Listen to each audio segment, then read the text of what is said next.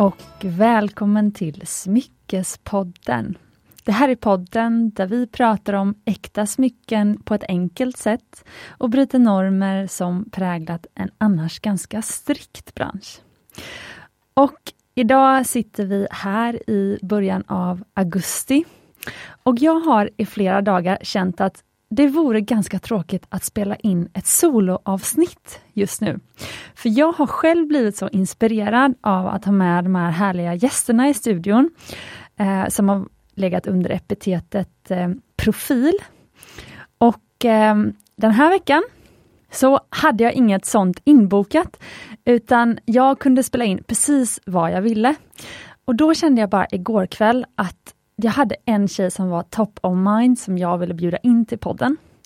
Det är en tjej som faktiskt redan har varit med i podden på ett sätt, för att jag, jag pratar om henne i det allra första poddavsnittet. Ni som lyssnat på det, som heter Får man köpa smycken till sig själv? Så kanske ni kommer ihåg när jag berättade om min kompis som brukade köpa smycken till sig själv när hon hade något att fira. Och nu har hon faktiskt något att fira igen, fast på ett annat sätt. På ett kanske lite mer klassiskt sätt. Hon har nämligen nyligen friat till sin kille och såklart så har hon pepprat mig, även innan frieriet, med frågor på ädelstenar, hon vill diskutera vilken ringmodell hon ska ha och hon har ju väldigt härliga idéer. Hon är nog den i mitt liv som jag träffat på som kanske är allra mest smyckesnörd, skulle kanske kunna eh, tävla mot eh, eh, alltså juvelerarna och antik, antiksmyckeshandlarna och eh, gemologerna Caroline och Victoria som varit med flera gånger i podden. Men i, annars så är det nog den här tjejen som liksom är, delar verkligen mitt smyckesnörderiintresse. Hon heter Hanna och hon är även lite top of mind på ett annat sätt. För hon har nämligen varit med nu under OS och hejat fram de svenska medaljörerna i segling. Så ni som har följt OS-sändningarna nu, som tog slut, tror jag, häromdagen bara. Ja, eh, ni kanske känner igen henne från TV. Så med de orden så vill jag hälsa varmt välkommen till min kära vän Hanna. Tack! Nu sitter vi här poddstudio. Ja, precis. Hur känns det att få ett sms av mig igår kväll och sen så nu sitta här tidigt på morgonen i studion? men det är väl lite som vår vänskap eh, i allmänhet. Vi tar det på volley och det blir ganska bra. Precis! Jag älskar spontana människor och ja. Hanna är en spontan människa. Men berätta, du är numera förlovad. Ja, det hände. ja. Hur gick det till? Eh, Nej men jag har gått och funderat på det i eh, några veckor. Det var faktiskt två av mina andra bästa kompisar. Jag fick hjälpa eh, den personen som skulle fria och hitta en ring. För hon var, som du säger då, inte så smyckesnördig som jag. Eh, och jag tänkte att fan, alltså. Jag älskar när min kille något så in i bänken. Mm, I'd like to put a ring on that. Eh, och sen har jag gått fram och tillbaka och man är ju nervös så in i bänken. För att vad händer om han inte svarar ja? Ja men då sitter vi där liksom, bor tillsammans, planerar tillsammans och bara awkward. Sen insåg jag att han skulle resa iväg eh, igår och var borta i jättelänge och jag ska resa iväg. Eh, han är proffsseglare och jag reser mycket i jobbet. Så vi skulle liksom inte få tid för oss själva på ja men, en månad typ. Och jag bara, men så länge orkar jag inte vänta. Så det blev liksom efter att jag hade gått av ett 16 timmars pass i studion med tv-sändningarna och han kom hem från jobbet sent och liksom i sängen hemma i vår lägenhet. Men det kändes också ganska mycket oss. För jag tror att det här med publika frierier och storslagna gester och så. Det är verkligen inte vi. Eh, och jag sa det till honom i efterhand så bara, jag älskar dig mer än allt annat. Men det kändes ändå mer oss och liksom ta det hemma, lugnt och försiktigt. Du får berätta för att jag tycker att det här, det är ett av de mest eh, low key frierierna som jag har eh, hört om och då har jag ändå jobbat med liksom att träffa liksom, eh, par som ska välja förlovningsring i sju år. Mm. Eh, men jag tycker att det är det som gör det så inspirerande. För jag hade nog inte tyckt att det var lika inspirerande med ett frieri på Mallorcas stränder som det här. Så jag kan du inte dela, jag tror att många liksom eh, gärna skulle höra liksom storyn hur det gick till. Ja, men så, jag jobbar ju professionellt med att prata. Vi kan nog ändå säga det. Jag jobbar professionellt med att prata och brukar vara ganska bra på att finna mig och brukar vara ganska slagfärdig och bra på att hitta så här finurliga formuleringar. Men nu, alltså, hej kom och hjälp mig. Eh, jag tror att jag ställde frågan innan så här, eller jag sa att men jag ska fråga dig någonting men jag, jag vågar inte. Och han blev ju sjukt orolig för bara, vad ska du fråga nu om du inte vågar fråga liksom. Och du hade legat då, för du var jetlagd efter som OS var i Tokyo. Ja så. precis, vi har ju varit hemma och sänt men vi har ändå sänt, gått upp liksom två på natten.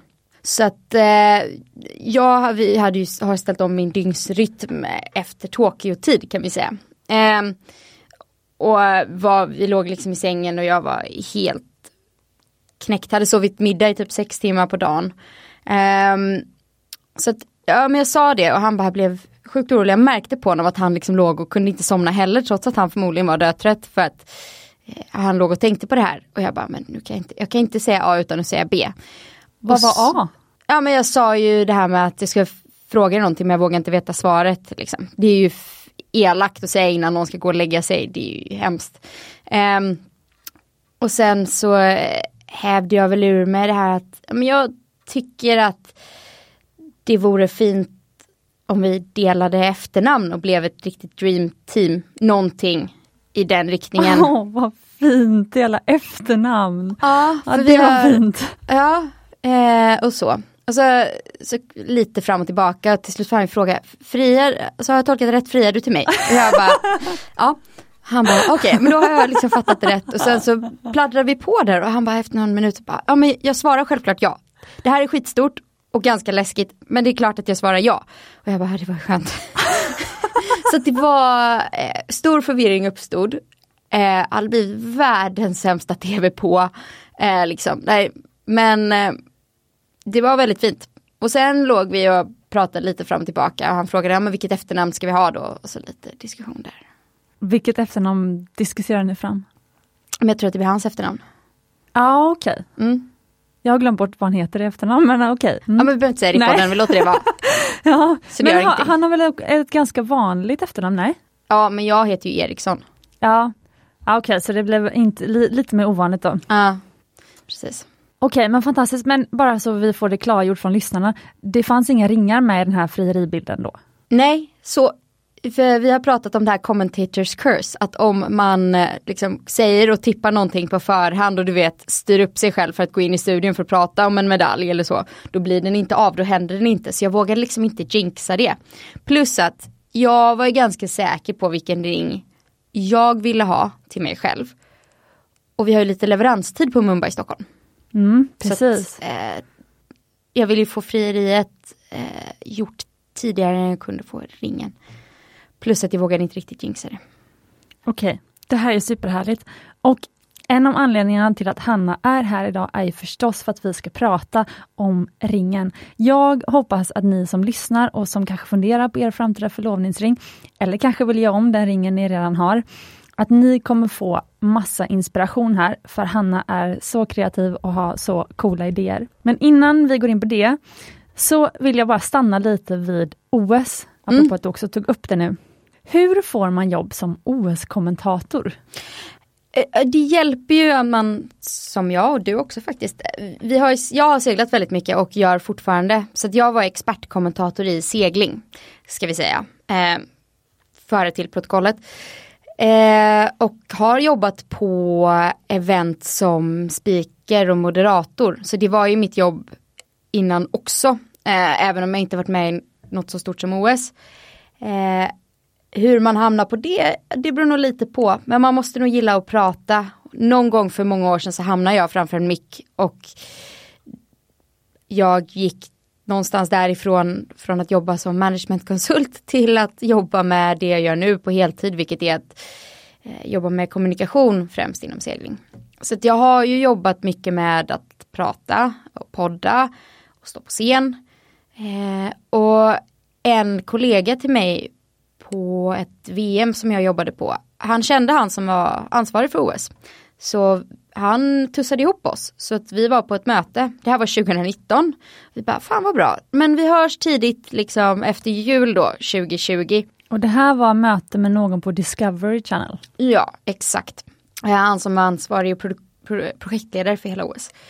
Eh, hade en lunch, det gick skitbra. Han bara, men perfekt, vi ska se lite hur det ligger till och så tar vi det här när vi kommer längre fram i planeringen. Eh, och sen kom corona.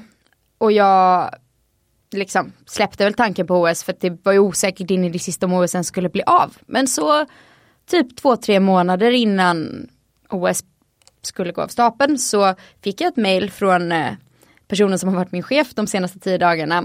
Eh, som frågade, är du fortfarande intresserad av att kommentera?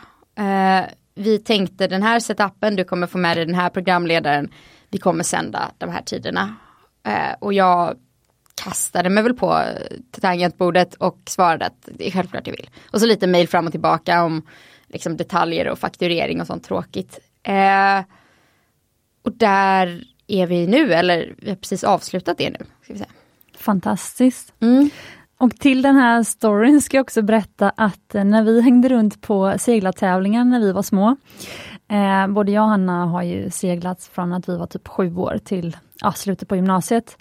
Eh, och på seglartävlingarna då var Hanna den eh, tjej, lilla tjejen som gick runt och pratade med alla vuxna, alla barn, alla hundar, allt som gick att prata med gick Hanna runt och pratade med.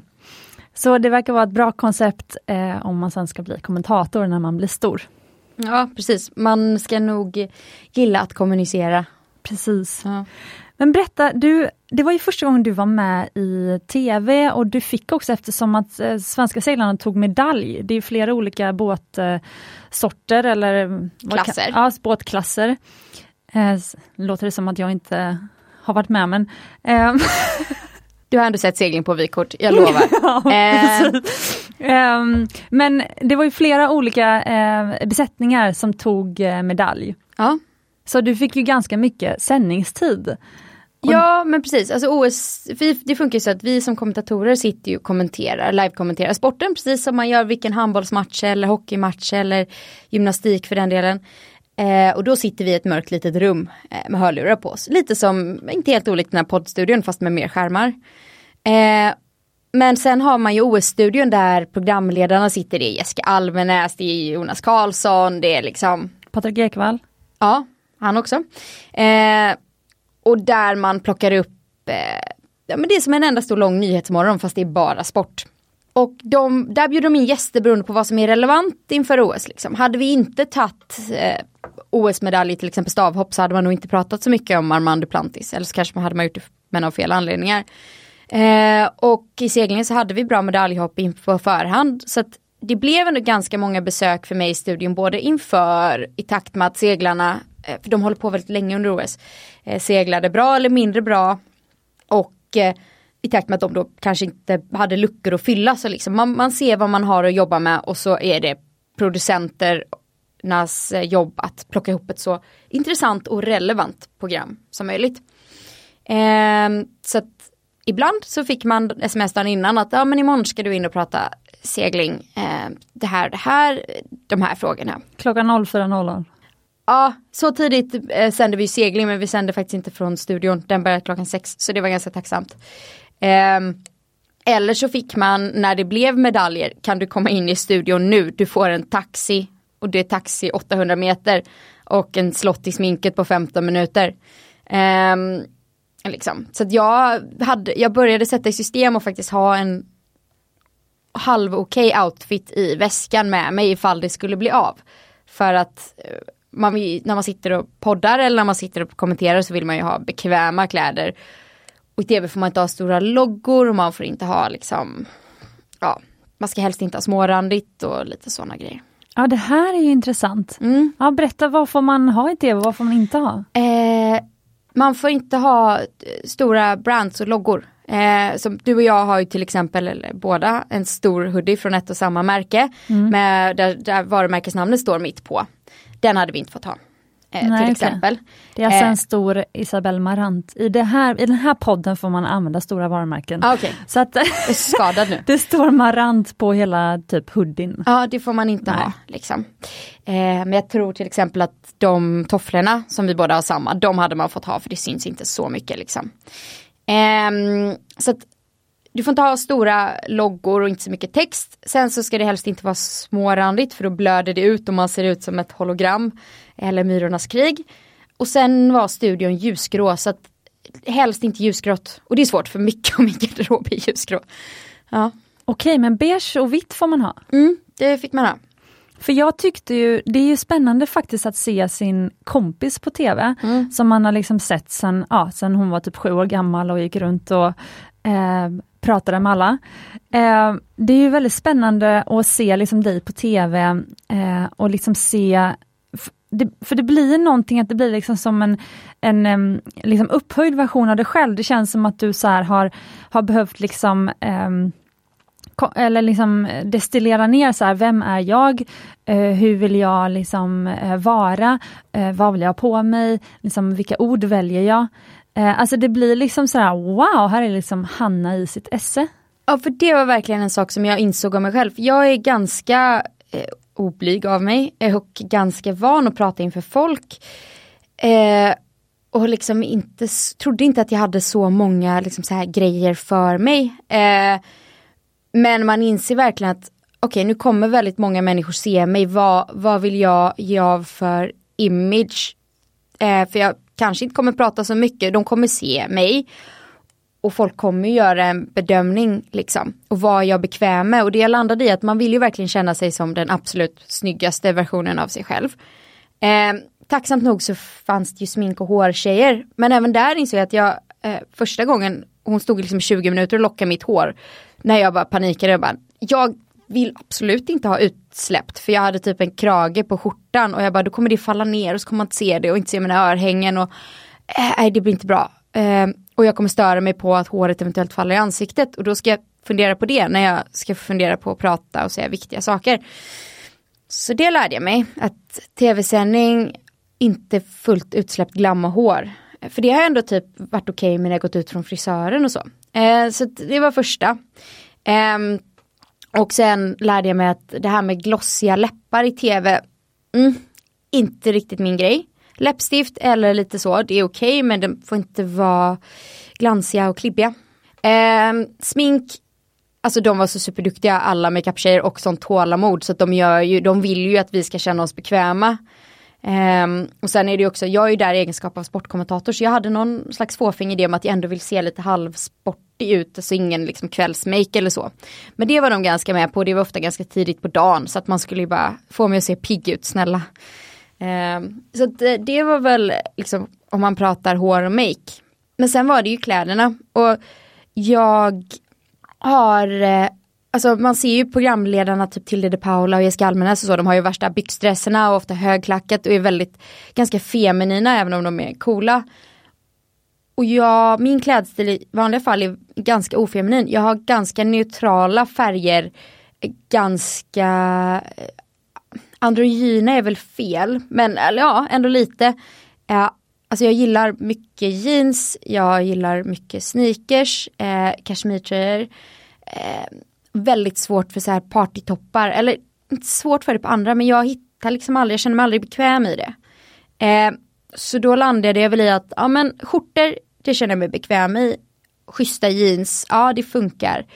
Eh, jag älskar college-tröjor. Så den, så liksom hitta en tv-nivå på alla de här grejerna som faktiskt funkar.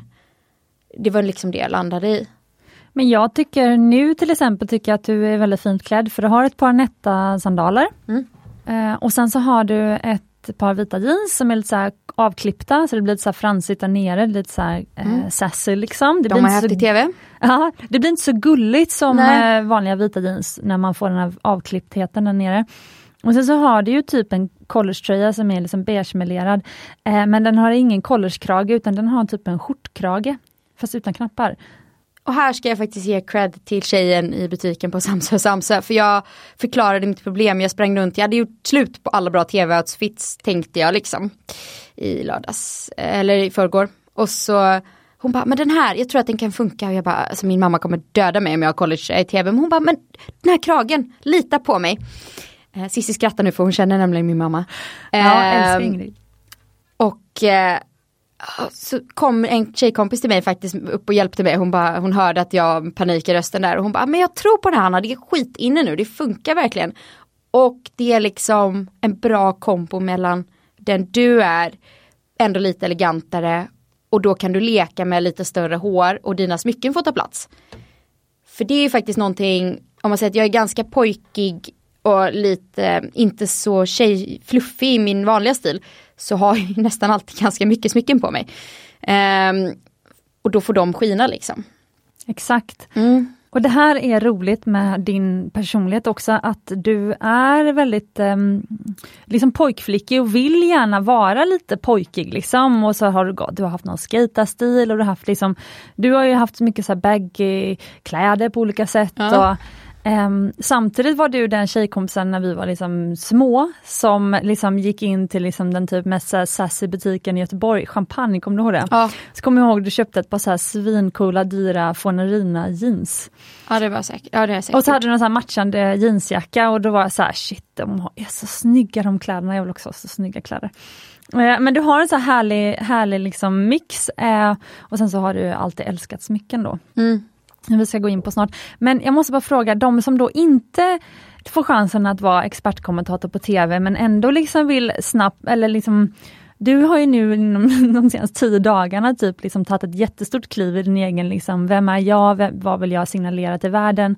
Alltså din liksom stilutveckling kan man säga, den har liksom accelererat de senaste tio dagarna. Ja, det har det verkligen. Ja. så om du ska ge tips då till den som kanske inte liksom får den naturliga chansen att vara med i TV och kommentera OS och eh, hitta sin, liksom, vem är jag? Alltså, oftast så Ehm, tror jag att man liksom hittar svaren om man bara tittar lite i sin garderob och så. Jag, eh, till exempel i min garderob, det finns liksom inte mycket starka, eller det finns en del starka färger men då är det kanske nästan på sportigare plagg. Jag jobbar mycket athleisure, jag tycker att det är nice. Eh, och eh, jag tror att eh, man liksom, man ska ju inte pröva sig på i det här sammanhanget någonting man inte har. Jag tror att jobbar man med en bra stylist så kan man nog utmana sig själv och utvecklas ännu mer. Men om man vill känna sig bekväm och sin egen stil så ska man nog prata med folk som känner en och låta dem pusha en lite lagom. Det var liksom vad jag, Ah, smart. vad jag kände eh, och fick hjälp med. Och också fråga typ butikspersonal, förklara en situation, om du nu letar en specifik outfit, förklara varför. Och verkligen våga säga nej, ja, rata saker. Alltså det är bara att testa liksom. Och känns det inte bekvämt när du tar på dig det på morgonen så kommer det absolut inte kännas bekvämt när allting ställs på sin spets då. Och det kan vara om man ska ha en dragning på jobbet, ett viktigt möte, en viktig dejt. Eh, om så känns det inte bekvämt, det kommer inte kännas bättre liksom. Eh, de gångerna man har pushat sig själv, alltså till exempel den tröjan jag har på mig nu, jag var skeptisk till den, men när jag tog på mig den så kände jag ändå, ja, jo men det här känns ändå bra. Eh, även om jag inte var 100% såld liksom. Känner man sig inte bekväm så nej, nej, nej. Tycker jag. Jag tycker den är skitsnygg. Tack. Vi ska gå vidare till ditt smyckesintresse nu. Mm. Nu gör vi en liten passus här. Men berätta, hur kommer det sig att du blev en sån smyckesnörd? Jag har ju en mor som har eh, mycket smycken, som gillar diamanter och en far som har varit ganska bra på att ge henne presenter. Hon har också varit väldigt bra på att se till att köpa till sig själv. Så att eh, min mamma har alltid haft ganska mycket äkta smycken. Hon har också för att hon då bär mycket olika smycken eh, har vågat sig på eh, olika färger, former, olika stenar. Eh, det är liksom allt från lillfingerringar med en stor rödkvarts till eh, en kobichonslipad citrin med pavédiamanter runt. Alltså spannet är väldigt stort. Ehm, så i min värld har det alltid liksom, smycken har man ju såklart och det är jättekul. Eh, och det får man köpa när man är glad och när man får fira någonting. Varför inte? Eh, så att jag växte upp i den föreställningsvärlden att det var så livet var. Och det är jävligt härligt. Precis. Och jag kommer ihåg att vi satt hos dig, när det, var, det, var, det fanns en shop som hette Pärlshoppen i Sturegallerian i Stockholm. För typ, eh, ja men det är ju 15-20 år sedan nu. Ja. Och eh, då satt vi hemma hos dig och pärlade och gjorde smycken. Ja. Då blev också det ganska trendigt tror jag, det här att man skulle göra egna smycken hemma. Ja.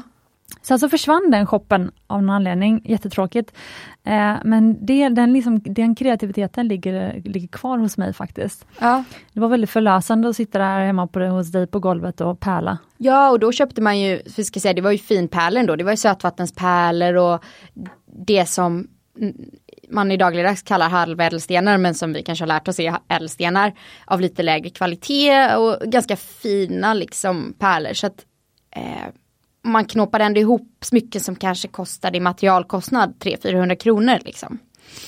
Eh, men det var jättekul. Jag har gått ganska långt ifrån den typen av smycken nu när jag har eh, blivit äldre faktiskt. Ja, för hur har du byggt upp din eh, smyckeskollektion? För jag berättade i avsnitt eh, ett mm. att du eh, köpte till exempel en, ett stort ben. Mm. Det var ju från Maria Nilsdotter då kan vi avslöja. Ja. Eh, som du hade örat som liksom hängde ner och du hade liksom asymmetriskt och du köpte bara liksom ett ja. hade örat. Och sen så köpte du en ring som var formen av en insekt. Mm. Igen lite det här, liksom, det är inte androgynt men det är lite mörkt så här, ett, ett skelettben. Ja det är lite gottigt precis.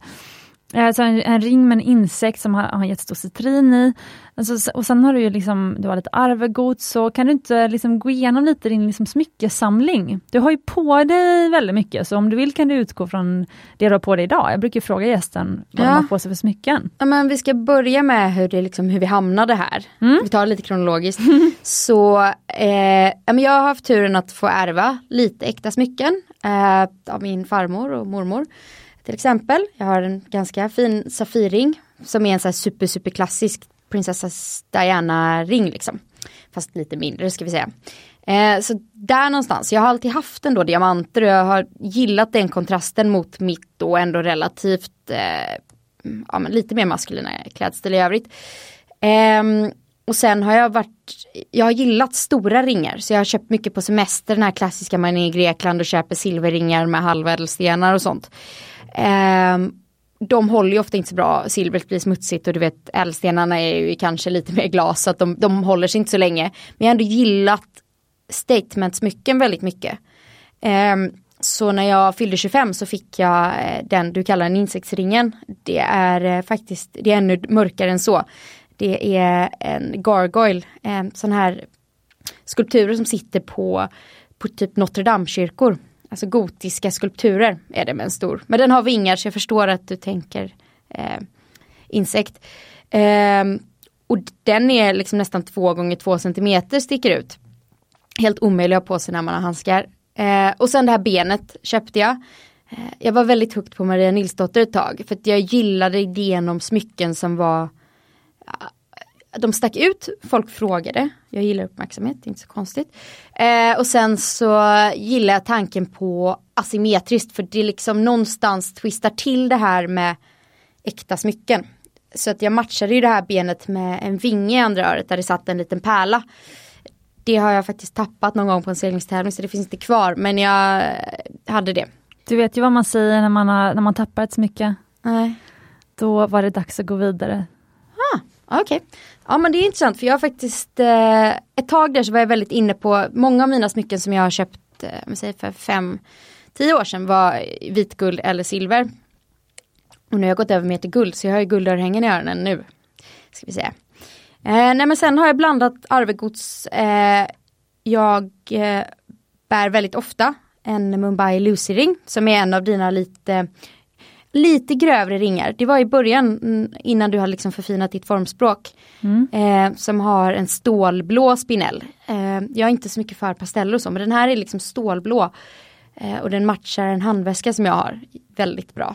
Det är en prinsessdesign på Lucy, det är en sån här klassisk, liksom, fattningen sticker upp och en, en stor sten i mitten. Mm. Eh, men det, det som är, den är så kall, det är så kalla färger för det är silver och eh, den här stålblå som du sa, eh, stenen i mitten, så den blir absolut, den blir liksom Ja men så långt ifrån feminin som man nästan... Ja precis, för det är samma, du har ju samma ring som är med en morganit tror jag i, i, i rött guld. Och det, det, blir två helt olika ringar. Och jag gillar ändå kontrasten av en väldigt prinsessig ring. Men där man har gjort någonting som gör att den kanske inte kan bli så prinsessig. Sen har jag arvegods där jag faktiskt rätt ofta, jag blandar väldigt mycket guld och silver för det är en sån här faux pas och det får man ju inte göra. Och just därför tror jag att jag gillar det. Um, där jag har stackat eh, två olika arvegods. Liksom. En med diamanter, en med bergskristaller. Eh, som egentligen är ganska klassiska ringmodeller men tillsammans så blir de liksom, nu sitter jag och tittar samtidigt som jag pratar, det är därför det liksom låter lite konstigt. Eh, ganska intressant tycker jag, det sticker ut lite. Eh, ja. Vi kommer lägga ut eh, en liten video på dina smycken på uh. Instagram så man kan lyssna och titta samtidigt. Ja precis. Eh, men så jag har eh, ganska neutrala färger eller om man har lyssnat på färgavsnittet så har jag upptäckt att det är de här eh, naturfärgerna. Gult, blått, eh, skulle vilja jobba in lite grönt. Så att solen, havet, himlen. Eh, du har en champagne också. Ja precis, och jordfärgerna. Så att, eh, men sen blandar jag väldigt mycket guld och silver. Eh, och lite liksom mm, grovhugget. Jag jobbar grovhugget med fine jewelry. Jag vet inte hur det går ihop men jag försöker. Chunky skulle jag säga. Mm. Du har en nätring men resten är ganska chunky. Mm. Och en nätring det är ju, det är ju min eh, Not at all tiny. Som jag, som är en Mumbai-ring. En av era mest kända liksom. Precis och eh, det var faktiskt Hanna som, det var ju, eh, det var ju några liksom personer som när jag liksom startade Mumbai och de första åren när liksom det inte riktigt var någonting. Då var det några som var väldigt stora supporters och Hanna var eh, typ den största. Eh, så visst namngav du eh, namngav du hela Not So Tiny-kollektionen? Nej, du hade Tiny Diamond och hade Not So Tiny. Och sen så bara, jag har gjort en, en större med 0,2, alltså en 0,20 karats diamant. Eh, och bara, ska jag tänkte kalla den Not So Tiny 2.0 och jag bara, men herregud. eh, och så kom jag med lite olika förslag då. Eh, och då fastnade Not At All Tiny. Ja. Så att det blev, och då blev det den. Men det var väl därför gav inte jag dig den? Jo. Ja precis, för du namngav den så då fick du den. Precis. Ja. Uh, och där har vi också en så här, typiskt sett i många av dina kunder vet jag matchar champagne med rött guld. Mm. Det som är gult, det ser gult ut ska vi säga. Uh, och jag har ju vitguld med en champagnediamant vilket gör att den nästan ser liksom lite smutsig ut på håll om man inte vet om att det är en champagnediamant och jag gillade det. Uh, Skitsnygg. Mm. Ja, härligt. Eh, och sen så har du ju ett, eh, ett halsband som är din killes. Ja, jag har snott det. Eh, men det är en sån här klassisk militärbricka, ni vet de här stora dogtagsen som man får, fast den är liten och i guld. Skitsnyggt. Eh, så står det hans namn och personnummer på. Emma Fällman som var med för två veckor sedan i podden, hon köpte ju det till sin kille men nu har hon, hon har det runt halsen så hon berättar också om det i Ja. Hon bara, jag hittade inte en tillräckligt bra kedja för killen så nu tog jag den själv istället. Perfekt. Ja, jag tycker det är jättesnyggt. Mm. Och så har du enkla hoops i öronen. Mm, fast de är ju inte släta. Nu tar jag av mig uh, örhänget här men de är, de är ganska chunky men sen är de lite liksom missformade. Uh, Hamrade nästan. Eller tuggade. Ja, de heter Luna så att de ska se ut som månkratrar på uh, ah, wow. ytan. Mm. Jag tänker att de ser ut som när man har de här halsbanden man fick när man liksom föddes, sen så bet man på dem medan man växte upp. Ja. Så de ser lite så tuggade ut nästan. Ja precis. Men de sa det till mig, det var ju ett par bijouterier. Ja I guld det är hade guldpläterat. De, I guld hade de ju säkert vägt 4 gram, 4-5 Mm. gram styck. Så de hade varit väldigt exklusiva i guld men eh, det passade på att ha Ja. lite bish. Precis. Det kanske blir när de här blir missfärgade och fula och jag inser att jag vill ha dem eh, hela livet så får jag se till att göra ett par.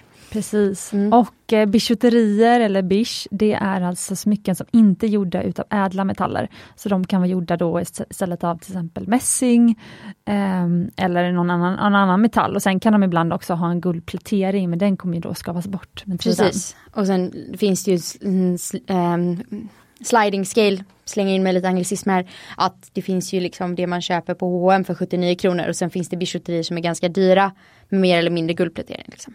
Precis. Och det här är någonting mitt emellan. Men då måste jag ju fråga, eh, har du någon, för jag har ju pratat om till exempel powerringen Mm. och om att det är ett smycke som när man liksom tittar ner på det, då får man liksom kraft från den. Och ofta gav man den till sig själv eller har köpt den till sig själv för att det liksom, man vill markera någonting stort som hänt i sitt liv eller att man liksom, eh, ja men man, vill, man har fyllt det med egen styrka, ens egen power. Mm. Har du något sånt smycke?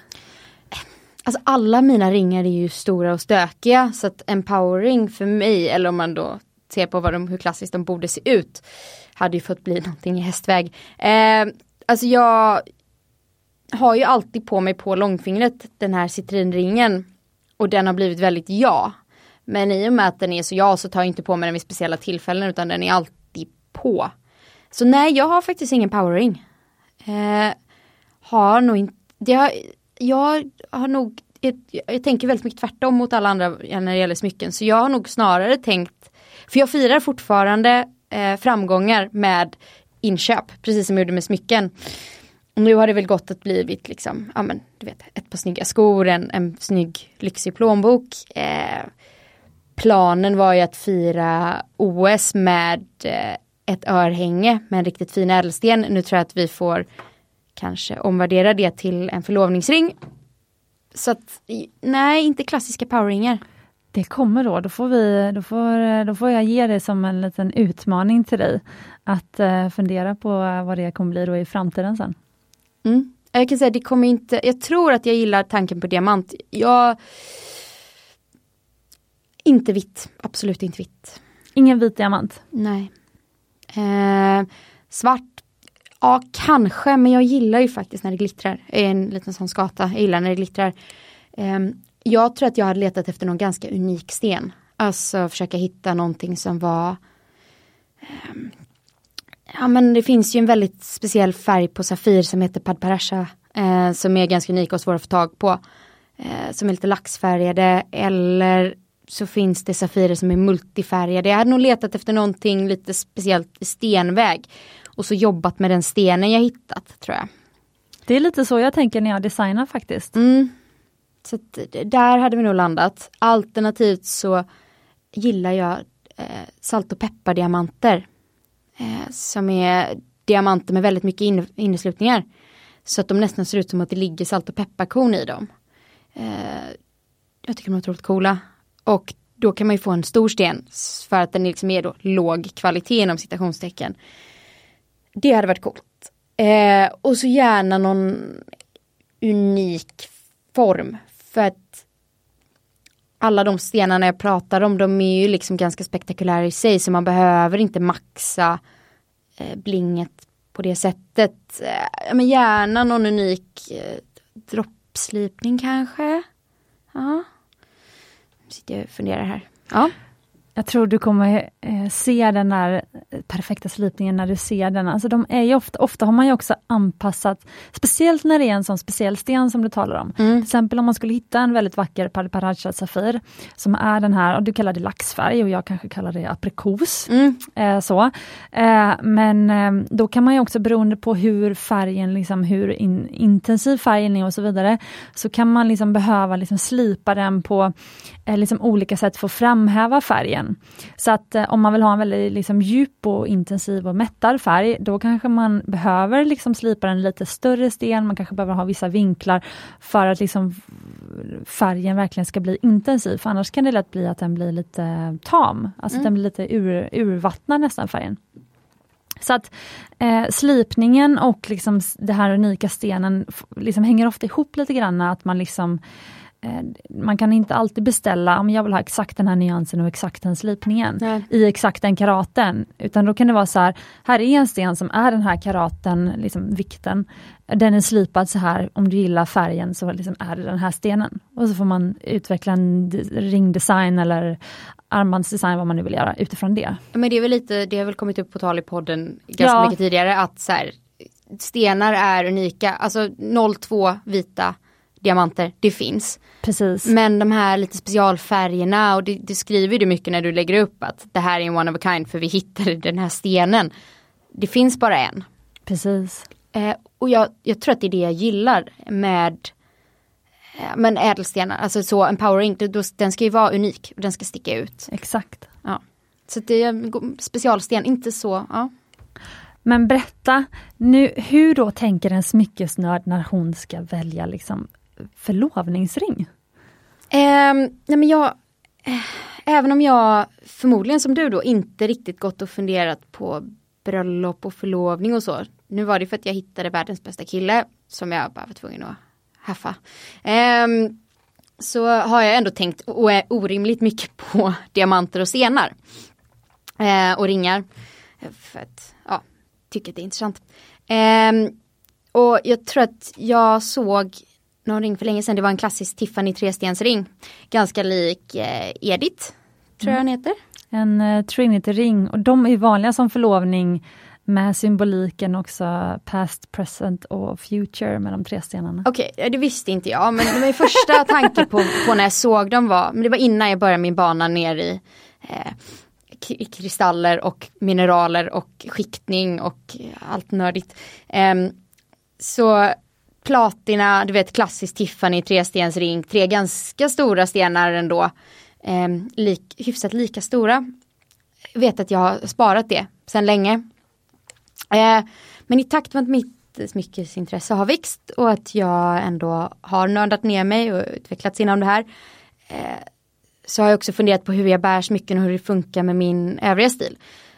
Jag har nog alltid varit ganska säker på att solitär ring är absolut inte för eh, mig. Även om jag har många solitärer. Men just en förlovningsring, den vill man ju alltid kunna ha på sig. Um, och solitärringar, fattningen sticker upp liksom. Uh, och sen var jag väl också så här, och det här är ju nästan lite skämmigt säga, men jag vill inte vara en av alla de som köper en halv karats eh, diamant i vitguld och köper ett eternity band samtidigt.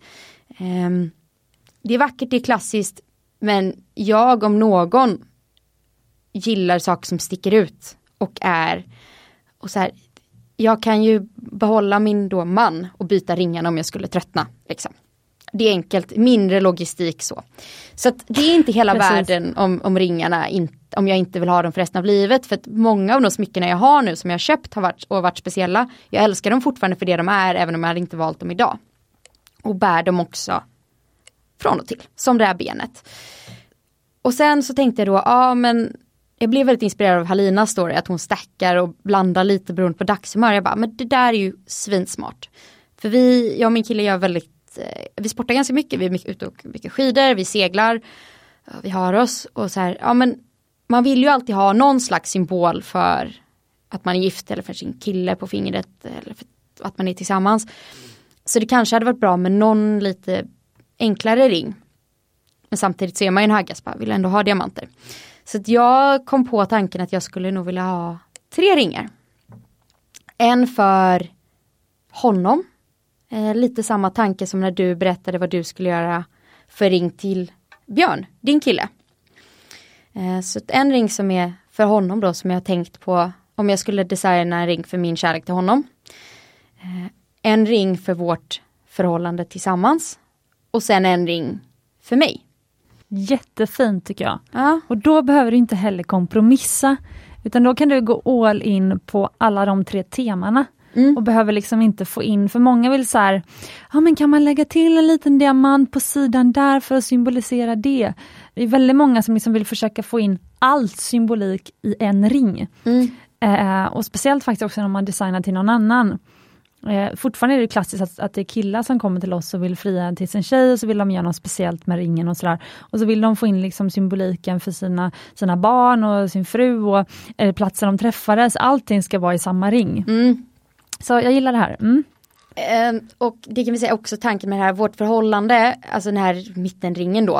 Eh, för jag tänker, jag ser framför mig stacken här. Det är en, en ring och sen mittenringen då ska vara ett helt vanligt guldband. Det var mittenringen var den som var för er tillsammans? Ja, mm. precis den gifte liksom ihop de två.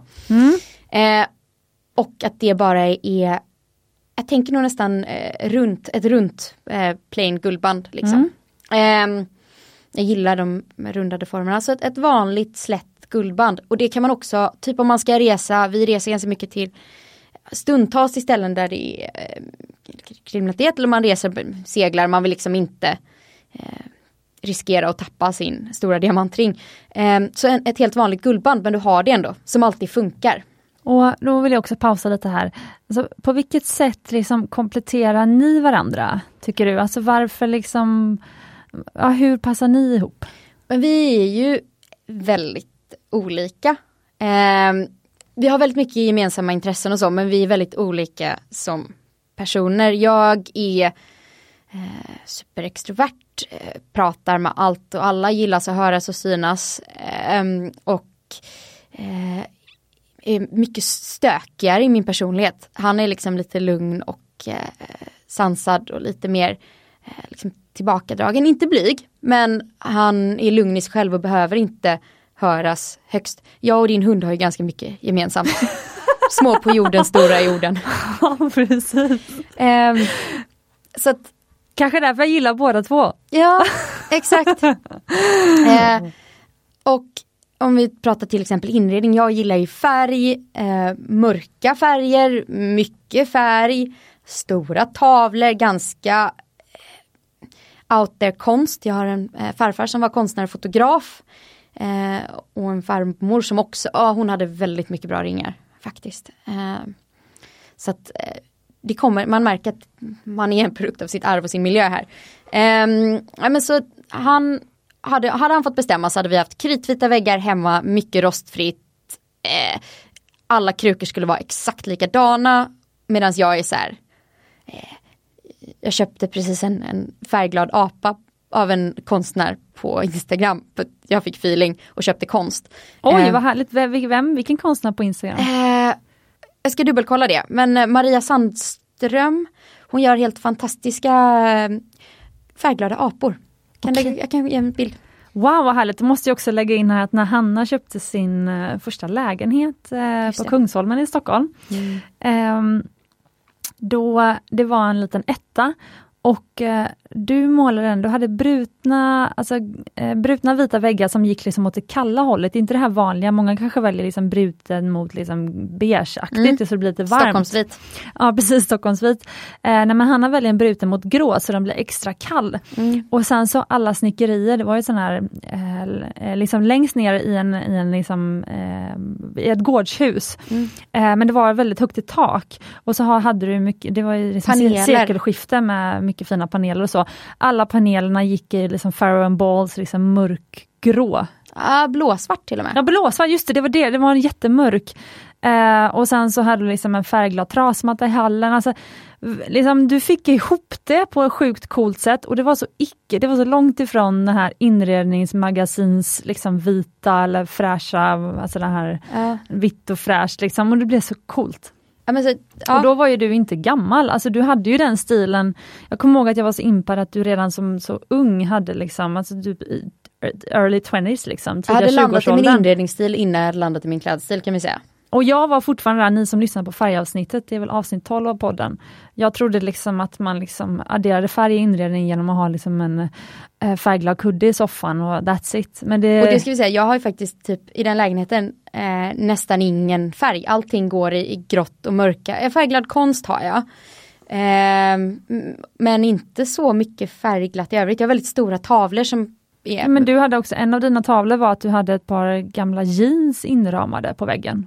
Alltså min farfar hade gjort det. Precis. Ja, alltså det är så här, ja väldigt coolt. Men förlåt, okej, så ett, ett, ett slätt guldband för att då, är, om man mergar era personligheter, så blir det liksom, då har ni nollat ut varandra, då blir det bara ett slätt guldband kvar eller? Eh, ja, Så eller, olika var ni. eller så anpassar man historien för att man ska få in en snygg distansiering mellan de två övriga ringarna för en bra stack. Nej, jag älskar det här. Alltså om du nu säger att ni är så olika, då, jag var faktiskt lite seriös när jag sa det. Eh, alltså då tycker jag om, för liksom om, alltså minus ett och plus ett blir noll ihop. Mm. Alltså eftersom att ni är så olika då, så är liksom ett, ett slätt guldband, en liksom plain liksom goldband, en liksom att, att man har nollat det i mitten. Jag tycker det liksom är en he- cool symbolik. Ja, eh, ja men jag, jag gillar också det. det var, jag hade nog landat i vilken ring som skulle få representera honom först. Ja, Eh, okej. Ja, vi kan gå vidare med det. Ja, eh, för du pratade ju om vilken ring du skulle ha för Björn. Ja. Eh, svart diamant med eh, pavé Kan det ha varit avsnitt fyra av podden? Tre tror jag. Ja, tre var det. Ja, just det, det var Måste man ha samma vigselring hela livet, det avsnittet. Ja. Ehm, och då så tänkte jag då givetvis på min kille. Han älskar ju, han är född på vintern. Eh, mitt i december, eller sent i december, nära nyår. Eh, han älskar vitt. Eh, och är, gillar ganska strama grejer och så. Och då tänkte jag att ja, men, han sparklar ändå upp mitt liv varje dag. Det måste få bli diamanter för han liksom, ja, men han är också blond. Eh, så, att, så någonstans vita diamanter och alltså även hur mycket jag än gillar färg och lite spektakulära stenar så är ju diamanter det är något visst liksom. ja, jag håller med. Ja. Eh, men man får blanda dem med annat liksom. Eh, så jag, och sen landade jag att jag vill inte ha en solitär. Eh, och så tänkte jag på vårt förhållande för det är ganska, det är ganska odramatiskt i sig. Alltså men det, han gör mitt liv lite bättre varje dag. Måndag till fredag. För helgen är ju ofta, då har man ju ledigt oftast, det är bra ändå. Så att jag landade i Angel Ring från dig. Så att fem stenar, veckans fem dagar. Eh, Jaha, mm, vad fint! mm. Wow! Ja, men jag... Plus att den ändå blir rätt maffig, det blir blingigt. Och den är slät. Så att den är ändå, trots att den är så maxad med diamanter, så är den ändå väldigt wearable. Vilket är ganska signifikant för min stil i övrigt liksom. Men jag håller med, alltså dels älskar jag Angel Ring men sen också jag håller med om ja, men, men sen ehm, håller jag med om det här, alltså den stora gåvan med att jag blev tillsammans med min kille, vi blev ju typ tillsammans med våra killar lite samtidigt känns det som, Ja. eller vi träffade, ja. Du var mer svårfångad än vad jag var, eh, kan man säga. Eh, men ehm, ehm, alltså han gjorde min vardag rolig så jag behövde liksom inte Sen kom ju corona strax efter, så man, sen kunde man inte resa. Men den här liksom, jag, jag bokade av min Tulumresa, alltså jag skulle till Tulum för min tredje vinter.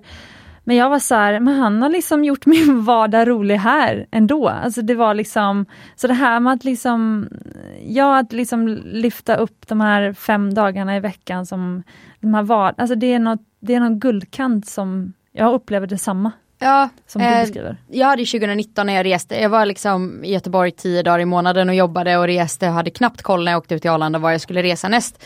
Eh, jag jobbade väldigt mycket utomlands då. Eh, och i och med att jag inte hade någon hemma så jag kunde lika gärna stanna i Göteborg. Jag bokade ofta ihop resor så jag slapp resa hem för två dagar och så. Ja för du bor ju i Stockholm egentligen. Ja, det ska vi säga. Och stannade kvar och hängde med kompisar där. Ehm, men nu har jag insett att jag vill ju väldigt ofta när jag har varit borta bara hem för att träffa Jimmy så att jag snarare går åt andra hållet att jag verkligen anstränger mig för att få komma hem och få landa lite. Vilket jag inte kände innan. Så att, och det, jag, alltså, ja för att vi har det så himla bra hemma. Ja, fint. Men okej, en Angel ring med fem diamanter. Mm. Okej, det är alltså fem 0,2 karats diamanter på rad, så tillsammans blir det Eller 0,25. en karat. Ja, vi kan köra fem 0,25 så blir det 1,25 karat. Sjukt snyggt. Jag tror att vi har landat i det. Ja, och den, in, den yttersta ringen och sen så det kommer det ett guldband och sen så den yttersta ringen som var för dig. Mm. Det här är ju spännande. Ja, eh, och jag, jag vill fortsätta på det här temat att det får ju fortfarande vara eh, platt liksom. Eh, och jag vill gärna ha färg. Och det gör ju att i och med att man har då tre ringar så känner man för att det kanske inte matchar min outfit eller så, så har man fortfarande en ganska solid bas med en angel och en slät guldring. Det är ju liksom, Ska båda vara rödguld? ja, Guld, guld, bra. då kan man ju våga spexa till det med färg. Jag har inte 100% landat i vilken färg, jag har nog snarare landat i vilka färger det definitivt inte kommer vara. Tell, du tell. Ja, absolut inte rosa. Nej, Eh, inte rött. nej. Eh, det kommer inte... Ingen Pad Paraja Safir. Nej, inte det. Hur ska vi hitta fem likadana sådana? eh, det hade varit ett alternativ men jag tror faktiskt inte det. Eh, utan jag står och vacklar mellan eh, gult eh, eller grönt tror jag. Jättefint. Ja, och då är frågan, den här ringen då, nu har vi bara pratat om stenar, men jag tänker nog eh, faktiskt kanske på en Angel till. Alternativt en Anita som är med fyra stenar med små briljanter emellan. Exakt, de är ganska, den är, Anita är ganska lik Angel. Men eh, om man ska beskriva så är det lite större sten, så den är gjord med 0,25, fyra stycken 0,25 karat. Mm. Eh, så tillsammans blir det då en karat. Men sen så mellan de här, liksom, och 0,25 karat är alltså 4 millimeter breda briljantdiamanter. Mm. Eh, sen så om du då vill ha gult eller grönt eller så, så kan det bli safirer istället. Mm. Men om ni som lyssnare vill liksom tänka er in hur det ser ut på fingret så är alltså, eh, det är fyra stenar som vardera är fyra millimeter i diameter. Och, så det blir så- som ett brett, brett band av stenar. Det blir ett brett Ja, band av bling. Ja, exakt. För sen så mellan de här fyra större stenarna också, så är det två stycken små, små diamanter, eller liksom accentstenar emellan, så totalt blir det åtta stycken accentstenar. Precis. Så då kan man bygga lite med, man kan ha accent, de här åtta accentstenarna i en färg, mm. eller olika färger. Man kan ha de här större stenarna i olika färger. Mm. Eh, man kan ju leka väldigt mycket med färg här. Ja precis. Eh, så det var lite det jag kände och det blir då om den här ringen då ska vara för mig, om jag är lite stökigare så känns det väl inte mer än rimligt att det är lite olika färger, det är mycket som händer och det är lite maxat liksom. Eh, och också om man då går på en färgad lite mörkare sten, för jag gillar det, eh, så får man ändå de här vita, eh, liksom strösslat med lite extra diamanter och det är ju kul. För att få liksom glittret. Exakt. Och eh, jag har faktiskt en liten överraskning till dig här Jaså? nu Hanna. Oj, oj, oj. Mm. För framför oss på bordet, jag kanske får lägga ut en bild sen på Instagram, Smyckespoddens Instagram, där Mm. vi heter Smyckespodden. Eh, men i, framför oss på bordet så har jag lagt upp ett gäng liksom, eh, ädelstenar. Alla ligger i sin liksom, lilla låda, för, så jag liksom har koll på vilken det är och sådär, vilken, vilken karat exakt och sådär. Och sen så har jag även med mig ett gäng olika ringmodeller. Så jag tänkte att liksom, nu liksom, avtäcker jag det här. Oj, oj, oj. Ja, ja visst. Så tänkte jag att du får liksom beskriva. Han har lyft direkt på den största stenen. Det är en stor morganit som är eh, rektangulär, den är radiantslipad. Mm. Man kan kalla radiantslipning för en, jag har faktiskt fått en fråga om en lyssnare om att kan du inte lägga upp slipningarna på Instagram? Jag ska be vår AD nu när hon är tillbaka i augusti, ska jag be henne liksom göra en ritning på olika slipningar, så jag ska lägga upp det på Smyckespoddens Instagram. Eh, men radiantslipning är alltså en, eh, man kallar det för rektangulär briljantslipning. Eh, för den har massa små facetter som gör att den gnistrar otroligt. Om man jämför med klassiska smaragdslipningar, nu får ni nästan googla då istället. Smaragdslipningar är inte så glammiga, de har inte så många facetter. De har många avlånga, De är väldigt art deco. ja, väldigt art deco och inte så blingiga. Radiant är som en blingig smaragdslipning. Mm. Det gillar vi. Mm. Så den här det är alltså en 4,95 karat morganit. Den är, den är nog 14 centimeter, eh, 14 millimeter eh, Och varför jag då kanske- greppade den är för att den är liksom, den är ganska, den är inte 100% rosa, den är lite ljus aprikos. Mm. Alltså Ja. den är ju ganska lik där på Albarasha fast den är inte lika intensiv i färgen ska vi säga. Så den här typen av stenar dras jag till. Liksom. Den här, det här hade ju kunnat vara en häftig statementring även om jag nu när jag tittar på den kanske är lite för flickig. Men jag, jag gillar tanken på det där. Du kan ju också sätta, om man vill göra en som en solitär, du kan ju sätta en halo av eh, Jag är allergisk mot halos. Aha, även om de är liksom svart diamant eller något? Ja, jag inte, nej. Ja okej, hur skulle en solitär se ut för att du skulle gilla den då? Men jag gillar ju den här stenen. Jag hade nog inte gjort en east-west sättning, det vill säga när man stenar är rektangulära och man sätter dem liksom på bredden. Utan jag hade nog satt den på längden så att den fick ta plats. North South. Exakt. Och eh, men med kanske någon intressanta klor i liksom för att få dem. Eh, men eh, Mm, den mm. där, jag hade velat kontrastera den här väldigt prinsessiga då i kanske vitguld. Hade jag gjort. Mm. Och så satt den North South och bara låtit stenen vara bam. Det är en bam-sten ska vi säga. Ja nu håller du upp en eh, ljusgul eh, ring som är precis det jag beskriver fast med en annan sten. Ja. Ehm, så det hade jag nog, eh, det hade jag nog satsat på om jag skulle plocka någonting här. Men eh, jag kan ju inte låta bli att titta, du har ju faktiskt en Angel med 0,25or. ja, Eh, som är ljusgul. ja, och jag gillar eh, Den ligger redan uppe på Smyckespoddens Instagram faktiskt. Precis, för det här hade varit väldigt likt men om man hade varit med vita diamanter så hade det blivit liksom någonstans eh, det jag, samma ring som jag då tänkt på. Mm. Liksom. För där är, de är ju eh, motsvarande 0,25 karat eh, diamanter. Gillar du då lite större diamanter eller vill du ha 0,20? Ja, jag tror att jag vill ha 0,25.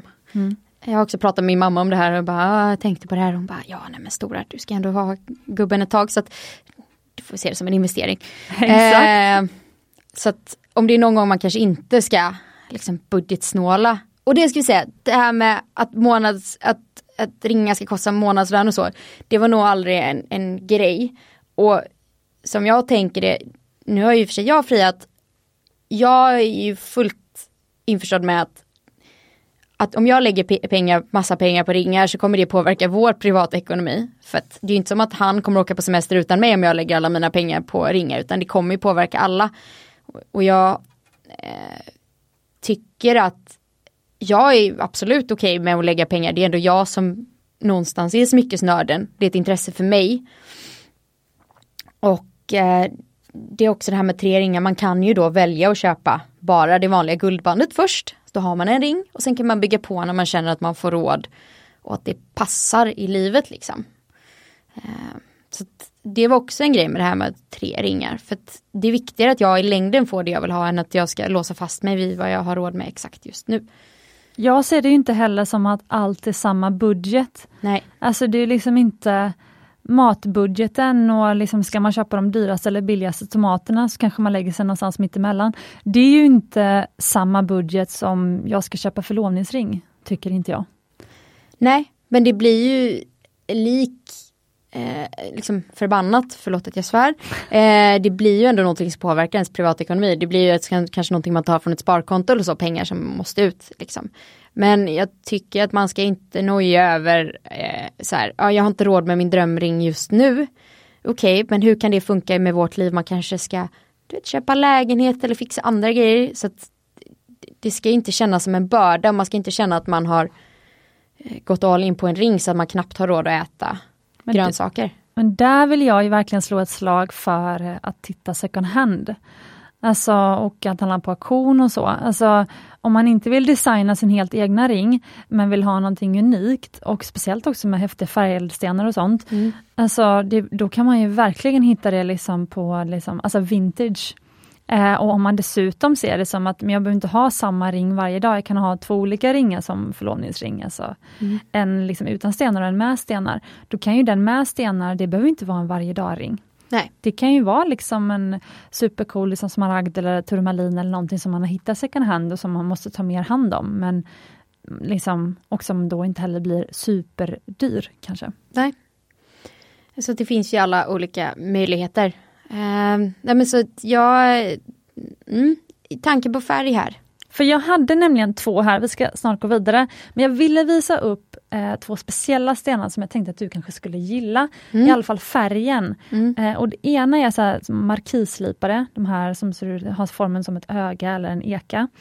Eh, det är markislipare, liksom lite off-färgade eh, safirer som är liksom i gulgrön ton. Men jag gillar verkligen färgen, den blir nästan lite rökig, grå, grågul. Och sen så har jag också med mig eh, triangel, eh, som slipade ehm, safirer som är väldigt grå olivgrön Mm. ton kan man säga. Så, så jag ville, för de är lite sådär off-färger som jag vet att du gillar, som inte blir så gulligt, inte så flickigt och lite såhär Men den här färgen hade ju verkligen varit ett alternativ för den färgade ringen. Det Den- hade jag liksom. Den grå olivgrönsaktiga. Ja. Mm. Eller ett statement-örhänge. ja, håller med. Mm. Men berätta, det var ju väldigt viktigt för dig att det var du som friade. Eh, viktigt och viktigt, alltså så här, det vet jag inte egentligen men jag, alltså jag ville, jag hade verkligen inga så här skrupler mot att fria själv för att eller ja, jag har inte varit blyg för att försöka gå efter det jag- vill ha. Eh, och då kändes det väl ganska naturligt att jag eh, skulle fria om det skulle vara så. Alltså, jag, jag, varför ska jag gå och vänta på att han ska fria? Eh, så här. För att han kanske inte tänker på det på samma sätt som jag gör. Vi kanske tänker samma kring att vi vill leva med varandra. Men eh, alltså att det här med att gifta sig kanske inte var top of mind för honom. Och varför ska jag gå och vänta på hur han tänker? Jag kan ju inte göra annat än att säga att det här skulle jag vilja. För en annan tjej kanske, Mm. eller kille, om man tänker liksom i ditt huvud som du, du, du ville men du liksom ändå så tvekade och man visste inte om man säger ja och så vidare. Men, eh, Det gör man nog alltid tror jag, oavsett ja, vem men, som ja, men, frågar. ja men det är sant. Men, men, Okej, det är sant. Eh, men en annan tjej som är i din sits då, Mm en annan Hanna kanske, um, som kanske inte Um, Alltså den hade kanske känt så här, men om han vill gifta sig då kommer ju han fråga. Alltså jag kan ju inte eh, liksom böna och be om att han ska gifta sig med mig. Alltså, alltså om man nu tänker det traditionella då, för nu gillar jag att prata om det traditionella eftersom att jag vill liksom krossa de liksom myterna. Eh, men jag bara liksom, och, och jag säger också det här lite grann utifrån erfarenhet att liksom jag har ju fått, fått veta hur många tjejer tänker kring det här. Mm. Men att liksom, om han är redo att gifta sig så kommer han fria själv. Men liksom, fanns de tankarna hos dig eller vad skulle du säga till någon som tänker så, som kanske vill fria själv men inte vågar för att ja, man tror att men då, då hade ju han gjort det om han hade velat. Men jag tror att jag är, är lite skadad ska jag inte säga, men jag tror att i och med att du och jag pratar väldigt mycket om smycken och det här, att jag tror att vi har kommit ganska långt bort från den idén. Jag tycker att det är lite förlegat, alltså förr i tiden så friade man och det faktum att en ring skulle kosta eh, Tre månadslöner. Ja, tre månadslöner då var ju för att om man skiljer sig så ska kvinnan ha kvar någonting så att hon inte står på backen. Alltså det är ju inte scenariot idag. Vi lever ju i ett superjämställt förhållande där vi delar väldigt, väldigt mycket lika. Så att eh, eh skilja sig hade varit tragiskt i sig men jag, det är ju inte så att ringen kommer stå och falla med det eller att det, liksom, det ska inte vara beroende på en ekonomisk situation. Eh, och det var väl också därför jag är superberedd på att betala för min egen ring för att det är liksom de här gamla trötta idéerna om vad ett giftermål ska vara. Det är så inte vårt förhållande. Och det är så inte vem jag är. Jag klarar mig absolut själv. Eh, jag klarar mig utan min kille. Jag behöver inte honom. Men jag vill väldigt gärna vara med honom och leva med honom. Ehm, så av just den anledningen så kände jag att nej, men, det är klart att jag kan fria. Herregud. Mm. Sen finns det också en annan lite så här härlig, nu kanske jag avslöjar något, får se till om vi ska klippa bort det här sen. Eh, men, för du sa till mig så här, men det som är lite störigt är att han är äldre än mig. Och det känns så typiskt att det är så här, tjejen är yngre och killen är äldre.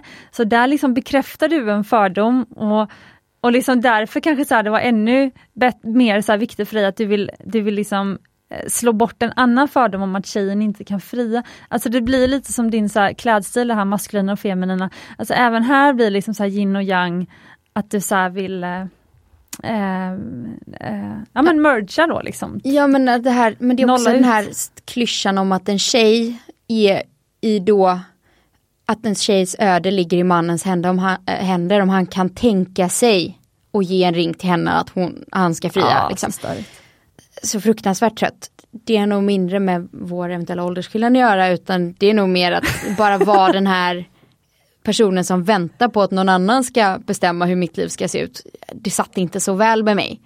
Um, och jag har faktiskt frågat honom innan, så här, för några, någon månad sedan, så här, hade du tyckt det var jobbigt om jag eh, friade för att du då inte fick vara mannen i det hela? Och han bara, nej gud vad töntigt.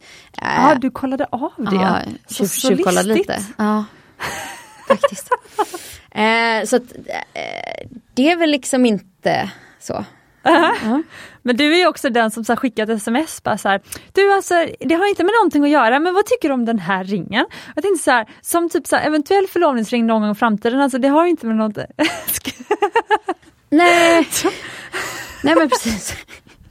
Ehm, ja, det var Ja. för några månader sedan, någon månad sedan va? ja, Ja. så himla gulligt. Men jag gick ju redan i de tankarna då. Eh, Och du, du fick ju världens finaste svar. Typ så här, eh, nej men det är därför jag älskar dig eller någonting skrev han ju, något så här jättegulligt. Ja just det, jag skickade till honom ja. Nej men ja, det var när jag Ja, du hade... visade mig det. Jag hade förklarat för dig, jag gjorde en jag kopierade ditt tankesätt angående ringen du skulle designa för Björn. Och så förklarade mitt resonemang angående ringen jag skulle designa för min kille då. Just det, och så skickade du det resonemanget till honom på sms. Ja. Ja, det var gulligt. Mm. Ja, det är Eh. kärlek. ja. Amore. Ja, precis. Ja, men vad härligt. Men när man pratar om eh, frieri så börjar man också förstås då tänka lite grann på så giftermål och så. Mm. Nu har du pratat om tre ringar. Mm. Är det här tre förlovningsringar? Eller är det eh, liksom, eh, någon sån här paket som ska bli förlovning och vigsel sen? Eh, jag tycker inte att man ska sätta label på ringar på det sättet. Nej. Jag tänker att de tillsammans kommer vara min eh, giftermålsstack. Min mamma till exempel har ju bara en ring. Hon har inte en giftermålsring och en förlovningsring utan hon la allt krut på en ring. Och jag tänker att det är liksom en package deal. Sen när de kommer, det får väl vara av logistiska och budgetmässiga skäl. Liksom. Sen är det klart att när vi väl gifter oss så vill jag ju nog i alla fall ha en ring. Eh, minst en av de tre. Och sen kan det få byggas på. Jag tänker att det behöver inte vara så Alltså det här med att man har en stor diamantsolitär och sen har man ett Eternity Band. Jag är lite trött på den idén. Har vi kanske redan framgått i podden tidigare. Eh, så att de, de är nog en kombo liksom. Det är ändå tre ringar, det är redan liksom off vad Precis. normen. Och Halina som du refererade till innan, hon har ju trots allt sju, numera åtta ringar som hon varierar med på vänster ringfinger. Mm. Eh, så eh, du är ändå inte riktigt där än, det är bara att ösa på. Mm. Men tänker du nu att man ska gifta sig inom ett år eller ska du liksom, även där så bryter du normer att så här, nej men nu var det förlovning, nu kör vi på det och så liksom giftermål är liksom något helt separat sen. Eller liksom hur ser du på det?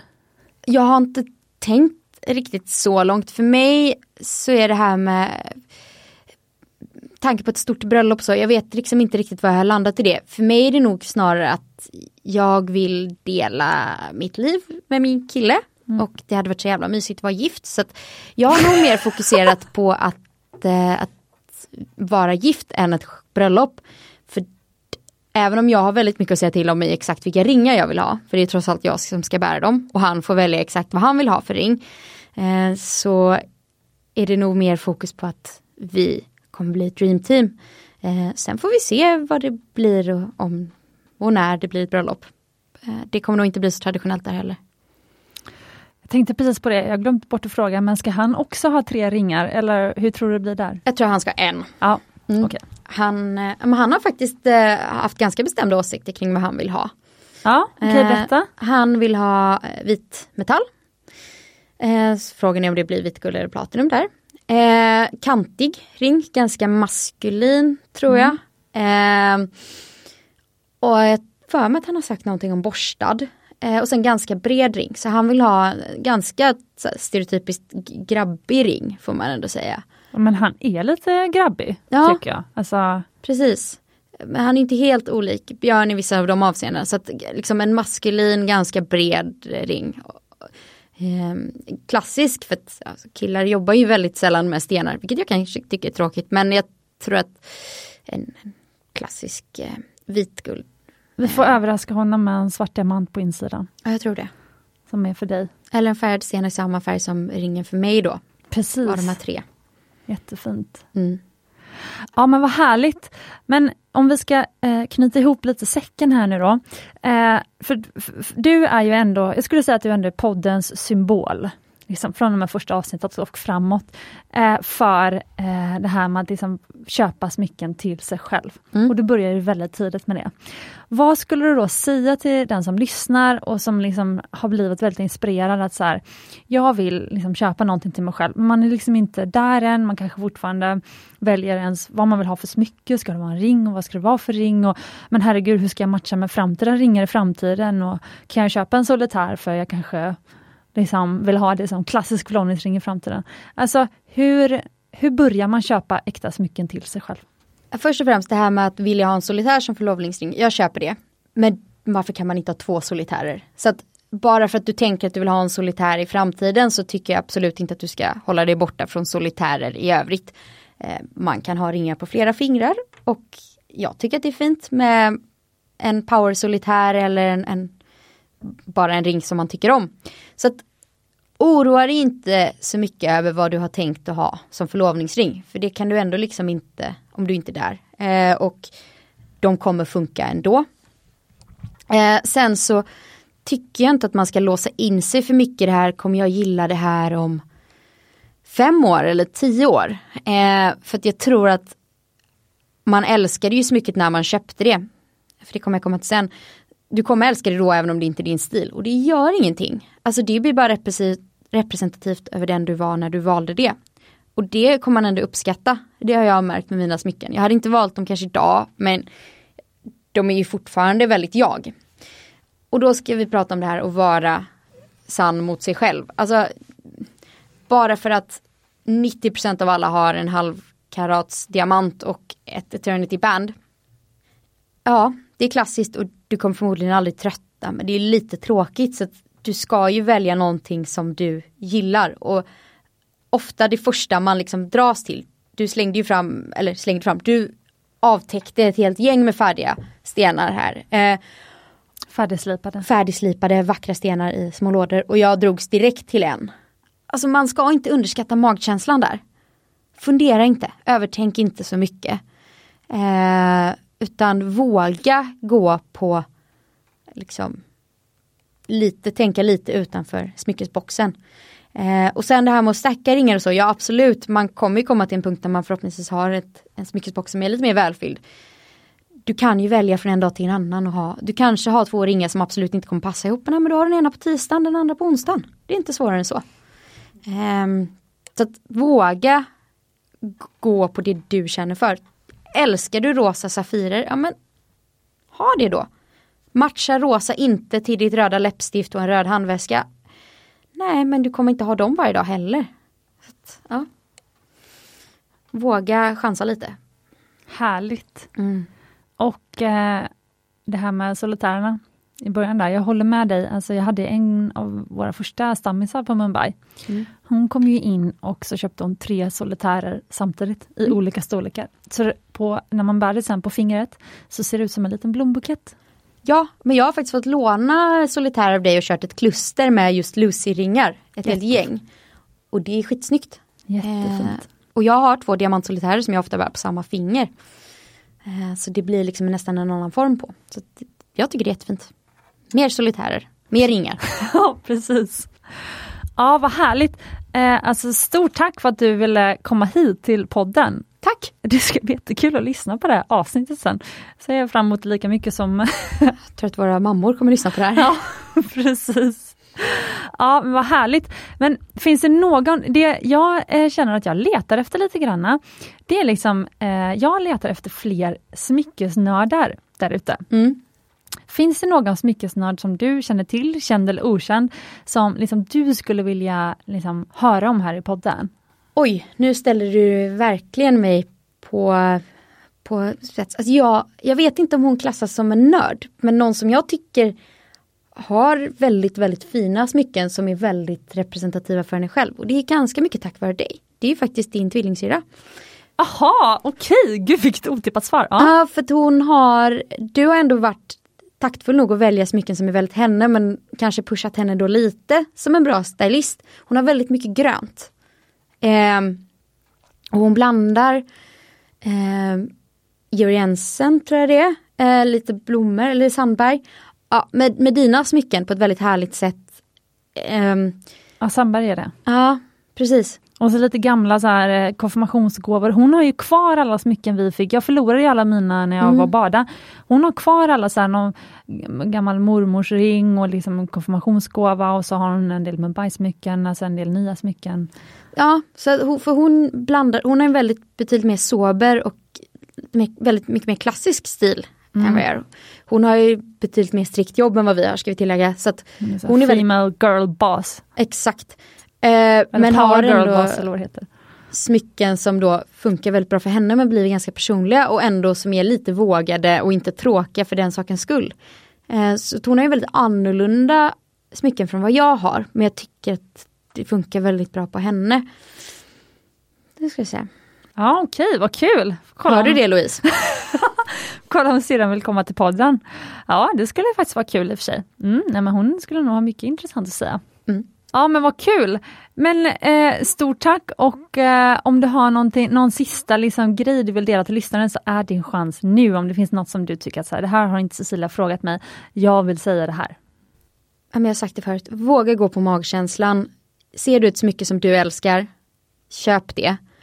Och tänk inte för mycket på det liksom, utan kör bara, kör. Fantastiskt. Och eh, förhoppningsvis så kommer vi följa upp här sen vad din, eh, vad din förlovningsring blev. Det kanske blev som en följetong. Mm. kanske får komma tillbaka på den igen och så får vi se hur liksom stacken blev. Mm. Eh, och eller så delar jag det på Smyckespoddens Instagram sen. Mm. Du får komma till showroomet med killen då i, nu när vi öppnar igen i augusti. Mm. Ser fram emot det. Ja, härligt. Eh, och du som lyssnar, om du tycker att det här var liksom ett kul avsnitt att lyssna på och att det var kul att höra någon som liksom kanske är där du är. Eh, liksom, för Hanna är ju trots allt en liksom vanlig tjej utanför liksom, smyckesbranschen som liksom har ett annat jobb och sådär och bara har ett stort intresse. Eh, så att, eh, och det var det som var lite kul att liksom, jag ville liksom passa på att ta in Hanna här för att liksom Um, dels för att höra vad hon hade att säga och jag tänkte att ni skulle liksom uppskatta uh, det samtalet. Uh, men um, Sen också om ni gillar det här konceptet eh, med att jag liksom bjuder in lite sådär eh, kända och okända gäster, så skriv jättegärna någon form av eh, liksom medlande. Det mest anonyma är ju att bara gå in på Smyckespoddens Instagram och skicka ett message och säga om ni tyckte liksom, ja, bjud in fler eller... Eller nominera någon som har ja. en fantastisk smyckestil. Det Exakt. finns ju sådana. Det är det viktigaste, exakt så. För att jag tycker att liksom, det har inte funnits riktigt några, det har inte funnits några modetidningar som pratar om smycken. Inredningstidningar pratar inte om smycken. Alltså det finns inga podd, svenska poddar om smycken. Alltså det är så svårt att hitta, vart finns alla smyckesnördar? Men det måste ju finnas så många smyckesnördar ute som bara är okända. Mm. Så precis, för min och Hannas skull och alla er skull, nominera personer som ni tycker ska komma till podden och snacka smycken.